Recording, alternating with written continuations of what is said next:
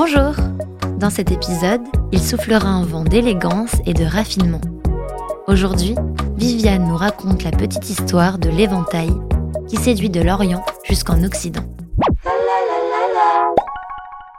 Les plus anciens éventails connus à ce jour proviennent de la tombe du pharaon Toutankhamon qui date d'environ moins 2050, en or et en plumes d'autruche, déjà symbole de pouvoir et d'influence. On en a également retrouvé en Chine qui date du 8e siècle avant Jésus-Christ. Il est composé d'une seule feuille et ne se plie pas. L'éventail plié, le modèle plus répandu, serait quant à lui une invention japonaise. Son nom, Komori, signifie chauve-souris et fait référence aux ailes de l'animal. En Europe, l'éventail plié arrive par le Portugal au XVIe siècle au milieu des cargaisons d'épices et de soie. Il devient un instrument de raffinement et de luxe chez les nobles et les bourgeois en France, c'est Catherine de Médicis qui l'a introduit lors de son mariage avec Henri II. En Angleterre, Élisabeth Ier était tellement éprise des éventails qu'elle en avait toute une collection.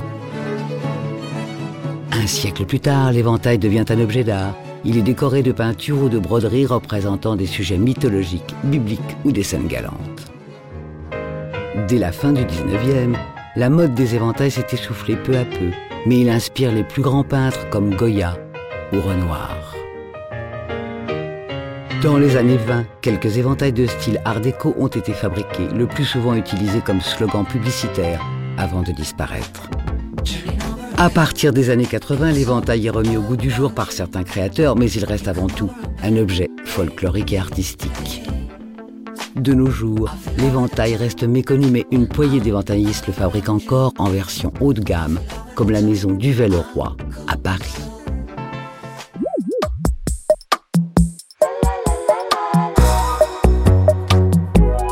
Petite Histoire 2 est un podcast coproduit par TV Only et Initial Studio, adapté du magazine audiovisuel éponyme, produit par TV Only, Jean Monco et Séverin Delpont, imaginé et commenté par Viviane Blassel et écrit par Benjamin Doise sous la direction de Viviane Blassel.